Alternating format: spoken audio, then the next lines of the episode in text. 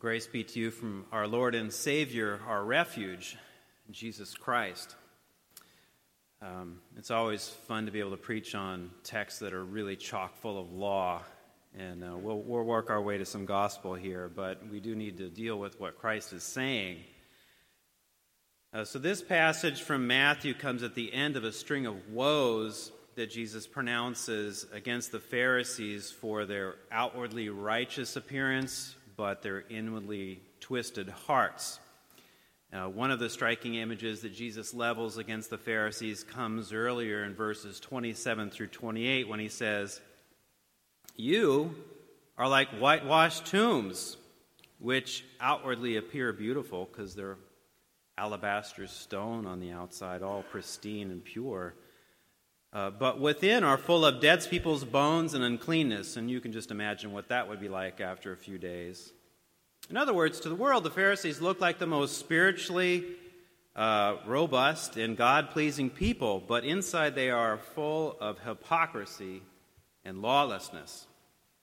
Today's passage concludes Jesus' woes against the Pharisees.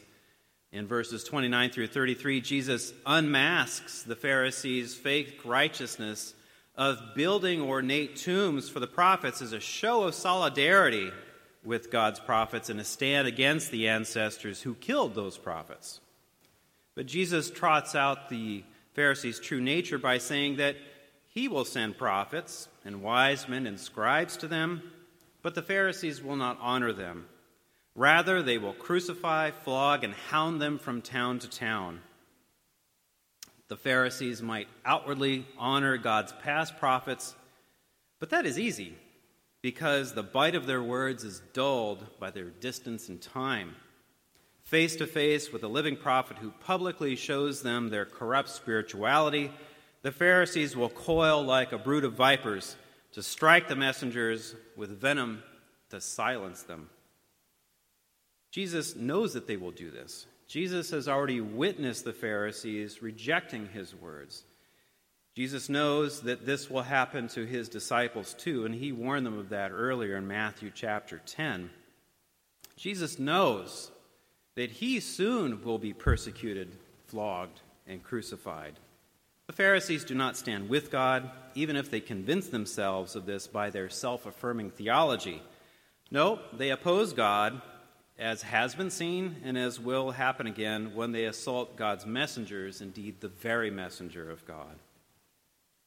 In fact, as Jesus says, the Pharisees culminate a long line of enemies of God, from Cain, who killed his righteous brother Abel, recorded in Genesis 4, to King Joash, and the people who stoned, who killed the prophet Zechariah, recorded in 2 Chronicles 24. And if you're dealing with the Hebrew Bible, in the canon there, that's from beginning to end. That's from Genesis to the end of the Hebrew Bible, the Old Testament, which is Chronicles. Now we know that Abel offered a better sacrifice to God in thankful faith for God's gracious gifts to him. Um, and we know that Cain, who sacrificed, God did not favor because it was a superficial offering born out of thin thanks and trust. We know that Cain murdered his brother to smother his righteousness. This is a time honored tradition of rather than becoming more righteous yourself, uh, just eliminate the competition. Right? Similarly, the prophet Zechariah was stoned to death because he critiqued the people's sinful actions against God and their neighbors, revealing that the reason why they were no longer receiving God's blessings is because in abandoning God, he finally abandoned them. The Pharisees, Jesus says, are the apex of those who silence God's righteous people and true prophets. From Abel to Zechariah, in English it works nicely from A to Z. They will bear the blood of the righteous, who call out for God's justice on those who have murdered them, simply because they were faithful with their words and actions, and that made people spiritually uncomfortable. But we note in this text that even as enemies of God, Jesus shows his deep love for the Pharisees. He's been beckoning and begging them to turn a different direction. We see this because he's not just giving them the woes of here's what's going to happen, but he laments them. He laments the destruction that will come upon them in Jerusalem because they have abandoned God.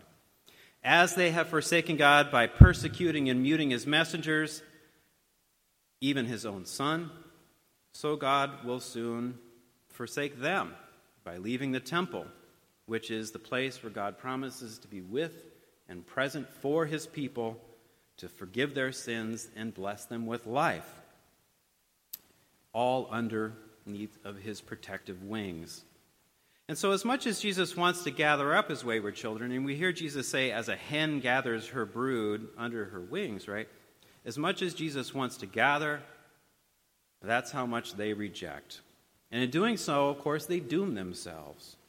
Not only will the temple be destroyed a few decades later in AD 70, but they will have exiled themselves from God and from his Son, their Messiah, the Messiah, and from salvation. By refusing to be corrected in their false piety and their twisted spirituality, they banish themselves from God and the blessings and the life that only He can give them as their Creator and Redeemer. Now, in hearing these words of woe and lament, we might be tempted to shake our heads and say, Poor Pharisees, how could they reject the prophets and the sages and the scribes, right? They're the ones that, through their teaching and speech and writing and actions, that bring God's life giving word to them. How could they reject them? How foolish can they be? How could the Pharisees despise and deaden the very words of God that they were called to know and teach and live? Lord, I thank you that I'm not like these Pharisees. Now, if we are tempted to place ourselves on Jesus' side here, uh, then we first need to look into the mirror of God's word lest we hear the same woes of hypocrisy. But you say, I've never persecuted a prophet, and I've never whipped a wise person, and I've never silenced a scribe. And you might be right, but to a point. So think when have you closed your ears to a preacher because you were uncomfortable with how he unmasked the carefully crafted image that you construct of yourself to show yourself in the world, unmasking it and showing that in reality you are like that corpse in the coffin, just all gussied up to look alive. When have you rejected the wise counsel of Christian brothers and sisters when, out of concern for you, they call you away from selfish and destructive behavior and when have you shut the scriptures because you hate hearing that your desires are not God pleasing and life affirming? Rather than shake our heads at the Pharisees, what we need to do is reflect on how we oppose God's word.